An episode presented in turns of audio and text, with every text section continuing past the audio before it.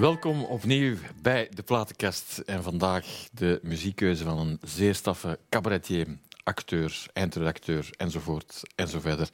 Je kent hem zeker, dit is uh, Walter Balen. Dag Walter, welkom. Dag Stefan. En uh, Marijan, Marijan. Dat is Stefan Akkermans. Ja. We zijn vertrokken, Walter. Ik had, we hadden het er net over. Ik vind een geweldig type. Je kan dat helemaal doorleven eigenlijk. Hè? Ja, maar ik ben van Wareham. Dus dat soort types als Willy Nasus ken ik, want dat zijn mensen uit mijn jeugd. Uh, ik ken dus ook persoonlijk destijds. Uh, dit soort mensen, dit, dit soort ondernemers, uh, ja, ik ken dat. Hè. Dat is van mijn streek. Dus als ik Willy Nase speel, ja, dat is zo doorleefd, omdat ik dat door en door vond hij zelf eigenlijk? Waar Willy. hij woont. Willy, vond hij zelf van je dat... Willy woont in. Ja, wat vond hij zelf dat je dat deed zo? Wat blieft? Wat dat je dat deed, dat je hem nadeed. Wat vond hij zelf, Willy? Ah, hij vond het geweldig, want hij zei... Je hebt mij, hebt mij ook op iets gewezen dat ik van mijn eigen niet wist. Ook ik recht sta. Ik doe altijd de zuur, Walter. Ik doe altijd de zuur. zuur. Ik ben aan het trampelen. En ik wist dat niet, dat ik trampelde. dus onrustig met de benen bewegen. En ik heb hem dat bijgebracht. Zegt, ja, hij heeft mij goed bestudeerd. Ja. Maar ik, hij, vond het geweldig. Het is ook... Het is iemand die denkt van ja, ik kan er beter niet kwaad op zijn. Het is beter van de imitatie te omarmen. Dan kom ik er ook sympathieker uit. En, maar hij meent dat ook. Hij vindt het echt ook grappig. Ja. Wanneer is dat bij jou begonnen? Vroeg, denk je? Ja, ehm, ik zat in het laatste jaar middelbaar in uh, het college in Waregem. En 18 eh, jaar. En ik, ik wou eigenlijk sportman worden. Ik deed altijd heel veel sport, lopen, dus uh, veldlopen, atletiek, voetbal. En plots begon ik uit het niets, ik weet niet waar dat vandaan kwam, begon ik leerkrachten te imiteren. Ik zei tegen mijn medestudenten, ik zeg, ik die van Latijn, ik kan die nadoen, ah, blablabla. En die van uh, fysica kan ik ook nadoen. En die zei, maar waar had je dat vandaan? En dan op een bepaald moment had ik zo'n ja, had ik zo'n collectie van uh, leraars die ik kon imiteren. Dat vonden ze geweldig natuurlijk. Dat vonden ze geweldig, die medeleerlingen. En dan had ik uh, op den duur een showtje. En uh, dan was het 100 dagen en dan trok ik met die show van klas naar klas, waar ik dan in elke klas die show ging opvoeren, terwijl dat die leerkracht of leerkrachten er stonden op te zien. En dat had enorm veel succes. En dan ben ik beginnen nadenken van, dat is toch eigenlijk wel tof, zo mensen aan het lachen brengen met imiteren of nieuwe typetjes. En uh, dan heb ik dat idee van, ja, ik moet iets verder doen met sport, een beetje laten varen. En dat wou ik toneelschool doen, maar dan mocht ik niet van thuis. Typisch. Ja, want toneelschool, dat zijn allemaal acteurs, dat zijn allemaal loeren onder elkaar. Hè? En je eindigt dan met een pak frieten in de goten. Ik moet dat allemaal niet weten, zei mijn, mo mijn moeder. En dan heb ik iets tussen de twee gekozen. Dus dan, eh, dat was een leraaropleiding voor eh, lager onderwijs, voor onderwijzer in Brussel, in een heel creatieve school, Sint Thomas Instituut in Brussel, waar alles kon en alles mocht. Hoe creatiever, hoe beter. Hoe zotter, hoe liever. En dat had ik graag. Dus daar kon ik eigenlijk mijn sketchjes en mijn typetjes verder ontwikkelen. Twee tot, groot, tot groot jolijt van die leerkrachten. En ondertussen haalde ik wel een diploma als onderwijzer. Dan was daar waren mijn ouders ook content. Had ik een vaste job dan. En dat waren eigenlijk twee werelden bij elkaar gefusioneerd en iedereen was tevreden. Maar ja, dan heb ik drie, vier jaar les gegeven. En dan kriebelde het toch wel te erg. Ik had ondertussen dan een eigen theatershow met typetjes. En dan heb ik uiteindelijk toch gekozen om dat, om dat verder te doen en het onderwijs te laten voor wat het was. Ja, belangrijke beslissing op dat moment. Hè? Ja, ja, want ik was dan ondertussen ook getrouwd en mijn vrouw, ja, waren we aan het rekenen van met die vijf, zes optredens dat ik heb, hoe lang, hoe lang hebben we daar eten van? Hoe lang kunnen we rondkomen? Ja, maar ja, ik sta toch dicht bij een vaste benoeming in het onderwijs. Ja, maar zou ik... Nee, nee, nee, zei mijn vrouw. Dat, dat theater, het is dat dat je goed kunt. Het is dat dat we verder moeten doen. En uh, we hebben dat toch in de steek gelaten, dat onderwijs. We zijn ervoor gegaan. En dan op een bepaald moment kwam een producer van televisie kijken, Tom Huibrechts, dat was de mhm. producer van De Droomfabriek. En die kwam eens naar een show kijken, naar een van die vijf shows die ik dan nog had. En die zei, goh, ik zou je kunnen gebruiken voor een humorprogramma, want ik zoek namelijk een goed idee voor de zondagavond. Maar ik heb geen goed idee. Kan jij me helpen? En dan heb ik hem Rosa voorgesteld. Eh, 1995 is dat. In 19, goed, goed, Stefan. Ja, 1994 of 95.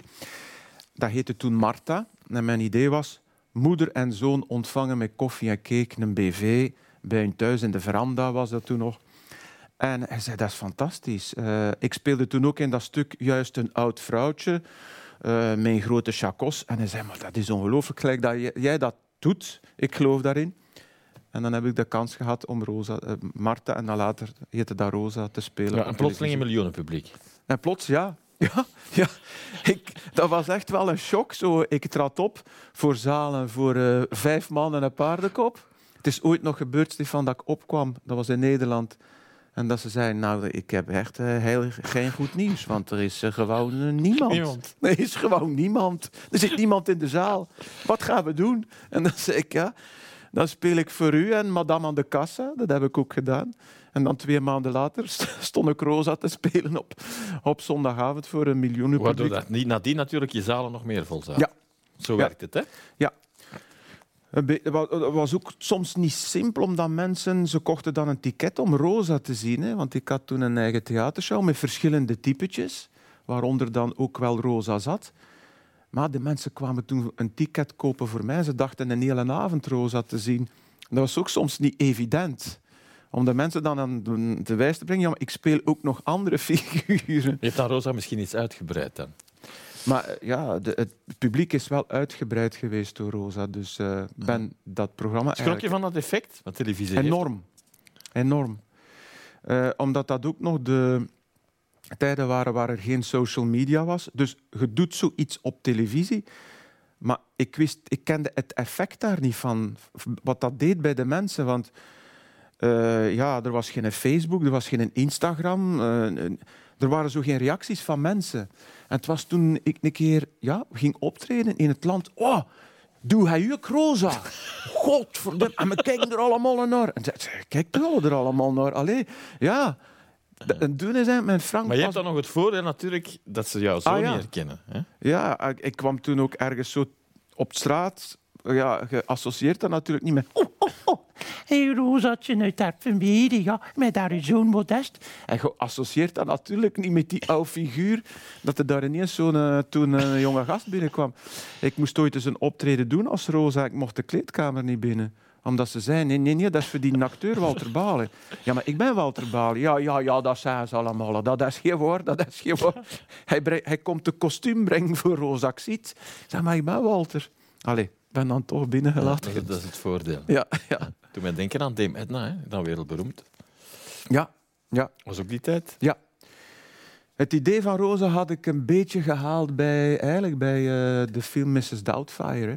Ah ja, dat, Dat was- op natuurlijk. Ja, dat was ook een oma. En eh, eh, Mrs. Doubtfire had op een bepaald moment ook een, eh, een programma op televisie. Daar eindigt het mee. Waarbij dat ze brieven van de lezers, van de kijkers voorleest. En zo als een goede moeder over problemen van kijkers thuis praat. En dan had ik dat idee, godverdomme zeg. Die figuur van het mijn theatershow, die Marta. Dat gelijkt er eigenlijk wel op. Zo wat. Ah, als we die nu op die een televisieprogramma geven met in zo'n nauwe zetel te zitten, arenzetel, en dan ontvangt die BV's. Zou dat geen goed idee zijn? En dan is dat zo Oké, super. eigenlijk gegroeid. Zeg, we gaan er eens een song bij halen. Wat denk je? Ja, ja, is goed. Tussendoor. Eh, in hoeverre was jij met muziek bezig? Of hoe zat dat bij jou? Mm, niet zo geweldig eigenlijk. Eh, mijn vader luisterde heel graag naar klassieke muziek, maar ik, wij, de kinderen, Nee. Wij, wij luisteren daar niet graag naar. Dus ik kan niet zeggen dat van bij ons thuis ineens dat we daar kennis maakten met de Beatles of de Rolling Stones. Of mijn, mijn, mijn, mijn moeder en zeker mijn vader, dat was. eh, nee, dat was, eh, dat was een beetje de duivel. hè. De Beatles en de Rolling, met al dat langharig tuig. Alle clichés Dus, op dus, een dus zo Ja. opgegroeid met muziek, nee. Nee. De allereerste plaat die ik in huis haalde, was ik toch al, denk 16, 17 jaar. Dat was eh, Supertramp, Breakfast in America. Geweldige plaat. Een, ah, geweldige plaat, nog altijd. Hè. Dat was de allereerste plaat. Maar dat was al een beetje mijn pa. Wat haalde jij hier in huis? Hè? Dat was al een beetje moeilijk. De eerste keer dat ik de Beatles luisterde thuis, dat ik zei dat ik, dat graag, dat ik daar graag naar luisterde. De Beatles, ja, maar ja, dat was toch diegene met Dean en John Lennon die had gezegd... eh, wij zijn populairder dan Jezus. Dat was toch de dienen? dat was toch altijd zo?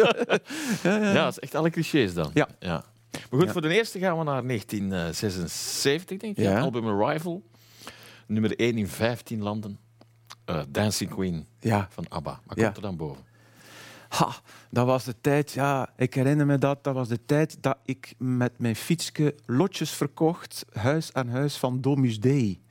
En, ja, en was een tombola van het bisdom Brugge.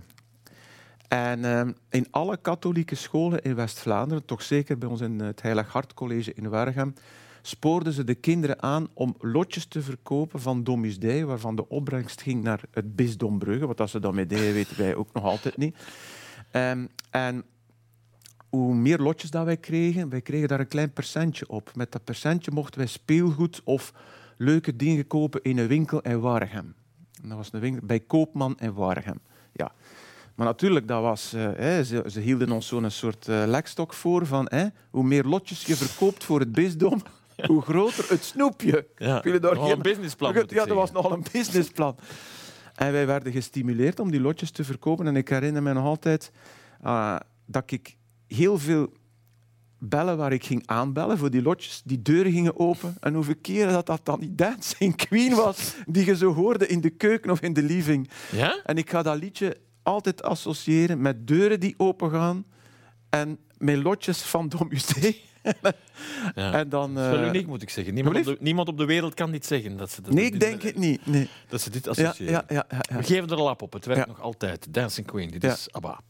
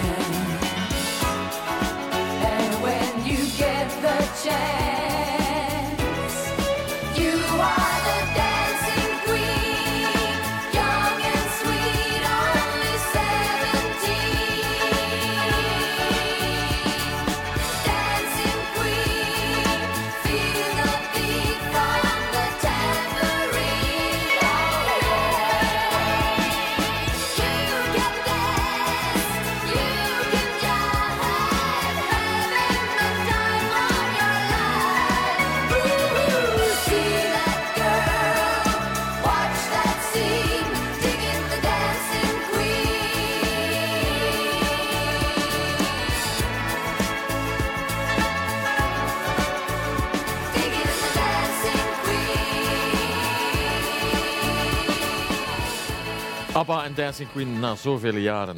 Ongelooflijk, die stemmen, hè, die stemmen.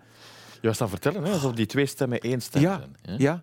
Eh, iemand die ooit zei op de radio van eigenlijk, eh, wie is uw favoriete zanger of zangeres? En die persoon, ik weet niet welke BV het was, had het eigenlijk juist. Hè. Ik kies twee zangeressen die één stem zijn. En dat zijn die twee dames van ABBA. Dat klinkt als één, één geheel. Hè. Ja, dan maakt het u niet. Ja. Ja, ongelooflijk. Zeg altijd heel graag creatief bezig geweest, denk ik. Jij, hè? Ja, maar ik zei het daar juist ook het verhaal vanaf mijn 18. Ik weet niet waarom en waar dat ergens vandaan komt. Ik heb ook dan zitten denken, is er iemand in de familie ooit? En ik heb later ontdekt, mijn pp, mijn grootvader, Die kon dat ook. die had een eigen show met typetjes. Mijn moeder heeft mij dat later verteld, na mijn 18. Hij zegt, maar, mijn moeder zegt, maar je hebt dat van pp. Pp had een eigen show met typetjes en muziek. En hij speelde accordeon. En dat was in Merendree, dat is de buurt van, Me- van Nevelen. En hij trok rond van café naar café. Dat je dat met, dat show, met die show. doorgeven. Dat is ongelooflijk. Ja. En dan zeg ik, maar kijk ik dat van pp? Dat, van wat komt dat anders? En eh, op mijn 18 begon ik ook te tekenen. En dat komt van mijn vaders kant. Daar zitten heel veel schilders. En ik, kon, ik begon de karikaturen te En tekenen. pas op je van- 18 dat je Ja? zei. Ja, Ja, dat Heel licht raar. gezien. Heel, had ik het licht gezien. Daarvoor interesseerde mij eh, tekenen of, of, of eh, ja, acteren, maar niks. niks. Ik, ik ging ehm, eh, at- atleet worden of fietser of voetballer. dat was het enige dat mij interesseerde. Je hebt zelfs nog jeugdboeken geschreven. Enfin, je Ik heb jeugdboeken geschreven, dat ook later. Hè. Ik was dan ondertussen 35 eh, jaar. Eh, ik had dat dan ook een beetje gedaan om mijn dochter plezier te doen, die toen ja, zeven of acht jaar was. Dan heb ik ook jeugdboeken geschreven. Heel veel jeugdboeken. Trouwens, de mensen die nu kijken, hoeveel kijkers thuis hebben geen Boomba-boekjes, ploppenboekjes, Piet Piraat-boekjes. Ik heb er heel veel van geschreven voor Studio eindredacteur, 100. Ja. Ja, ik was eindredacteur bij Studio 100, Ja. ja. Nog altijd, hè? Maar ja, eh, ondertussen is dat een beetje veranderd, omdat er ook niet zoveel boekjes meer worden geschreven. Zijn er wat herpositioneringen gebeurd. Maar ik heb lange tijd was ik de eindredacteur van eh, toen dat er nog heel veel boekjes verschenen op de markt. Kinderen lezen nu veel minder, er worden minder boeken verkocht. Maar toen, 10, 15 jaar geleden, oh, megamin boeken, plopboeken, boomba-boeken, echt aan de lopende band. Ja. Allemaal verhaaltjes van mij, ja.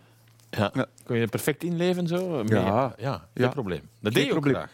Ik deed dat ook graag. Ik ben ook leraar geweest van beroep. Ja, dat zegt iets en natuurlijk. eh, als ik les gaf, ik heb drie, vier jaar les gegeven, dat was elke keer de vrijdag las ik voor uit kinderboeken. En ik heb dikwijls meegemaakt, Stefan, dat ik een boek zit voor te lezen voor de kinderen, dat ik dacht van, dat gaat hier te traag vooruit, of ik vind dat hier zo weinig humor in zit. En dan dacht ik van, als ik ooit de kans krijg, ah wel, ik schrijf zelf een boek.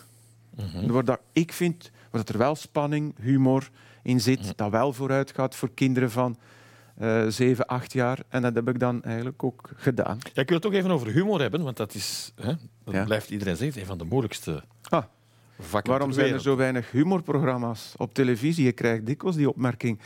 "Oh, het zijn zo weinig programma's om te lachen nog op televisie, omdat het zo moeilijk is. Wat is er zo moeilijk aan? Dat je in een schietkraam staat. Hè? Zowel de televisiezender als, als, als, de, als de komiek zelf. Humor is een beetje ja, eh, lach of ik schiet. Hè. Eh, je, kunt, je vindt iets grappig of je vindt het niet grappig. Het, is, het werkt extremen in de hand. Ik vind het helemaal niet om te lachen, ik vind het wel om te lachen. En iemand die dat durft te beoefenen, ja, je staat in een, een kwetsbare positie. Hè. Hij kijkt alles op u, en zeker met de social media.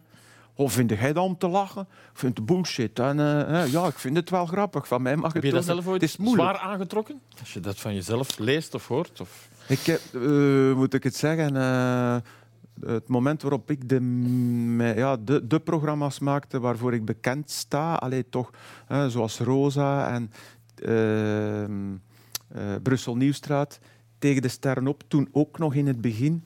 Dat, waren, dat was nog, die social media was daar toen nog niet zo. Hè. Dus ik heb dat eigenlijk nooit echt meegemaakt. Met Van Leemuizen heb je niet te veel last gehad natuurlijk. Hè? Met val- Nee, nee, nee. nee.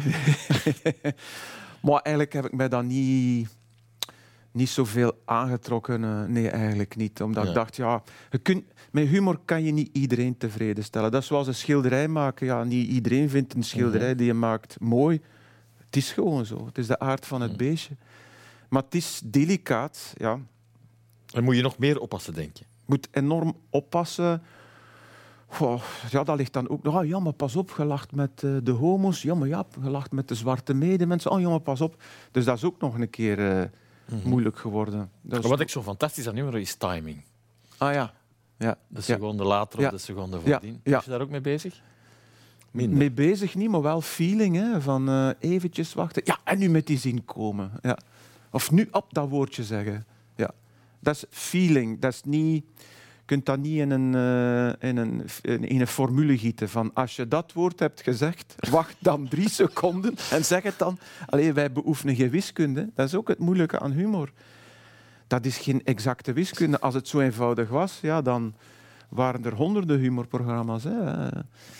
Humor is ook heel onderhavig eh, aan, aan, aan mode. Waar men in de jaren negentig mee lachte met sketchjes, is nu uit de mode, is zo wat achterhaald. Dat is ook nog zo moeilijk.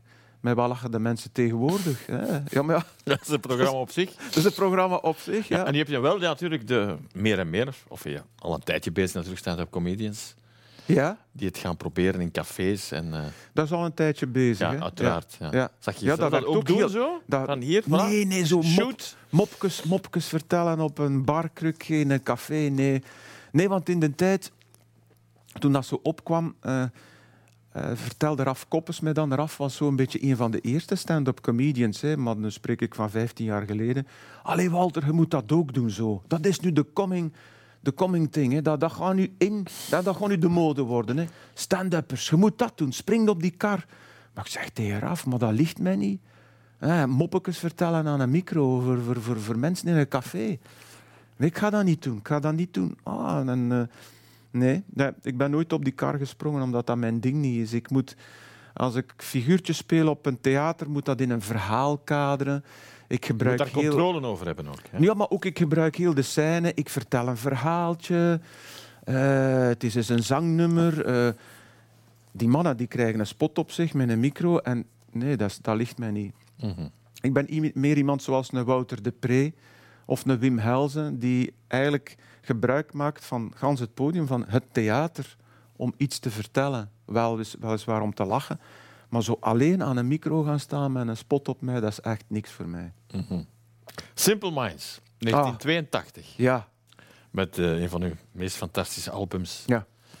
Of misschien wel de allerbeste, zeggen dan. ja dat vind ik ook wel, ja. Op die heb ik...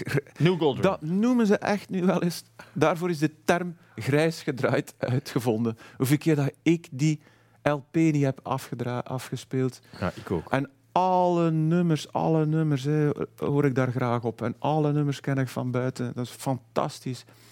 En het doet mij denken aan ehm, de periode, dat was eh, in het jaar 84 zoiets, hè, eh 485. Dan studeerde ik aan eh, de hogeschool Sint Thomas in Brussel. Een wereld ging voor mij open. Ik kwam van een streng college waar niks kon en niks mocht. En ineens kwam ik in de grootstad in Brussel, in een school, hoe zotter hoe liever, het Sint Thomas Instituut in Brussel. En dat was, er ging zo'n wereld voor mij open. En ineens kwam die plaat ook uit, wat ik ook een openbaring vond. Ik had nog nooit zoiets gehoord, dat was toen hè, de New Wave. De eerste keer dat ik dat zag was in het programma van Bart Peters. Pop Electron. Pop Electron.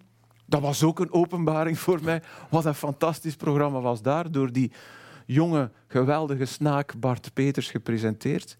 Allee, en ik zag daar ineens de simpel, maar ik zeg, die plaat moet ik hebben. Maar dat is toch dat is Fenomenaal. geweldig. Dat is fenomenaal. En dan dat begon, de, de, de New Gold Dream, want met, die, met dat nummer begint die plaat. Maar ik zeg, Jezus Christus, wat is dat? Dan ben ik die nog gaan bekijken in de Brielpoort in Deinze. Dat was toen de New Wave Tempel in Vlaanderen een beetje. De, de U2 heeft er ook ooit opgetreden.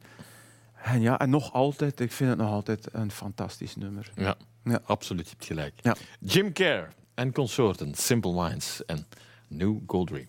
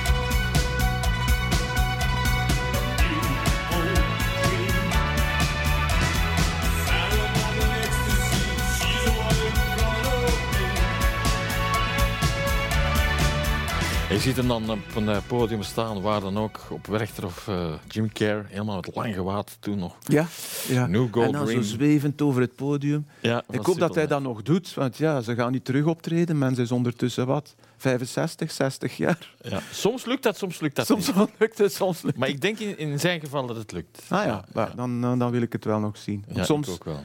mensen die het dan nog zoveel jaren na datum hebben, artiesten nog eens overdoen, het is dikwijls dat ik denk, goh, beter thuis Ja. gebleven. Ja, dat is waar. Nee. Zeg, zometeen nog meer. Mhm. eh, wat in jou zit en welke muziek we allemaal mogen horen in de platenkast van Walter Balen. Heel graag tot zometeen. Hè.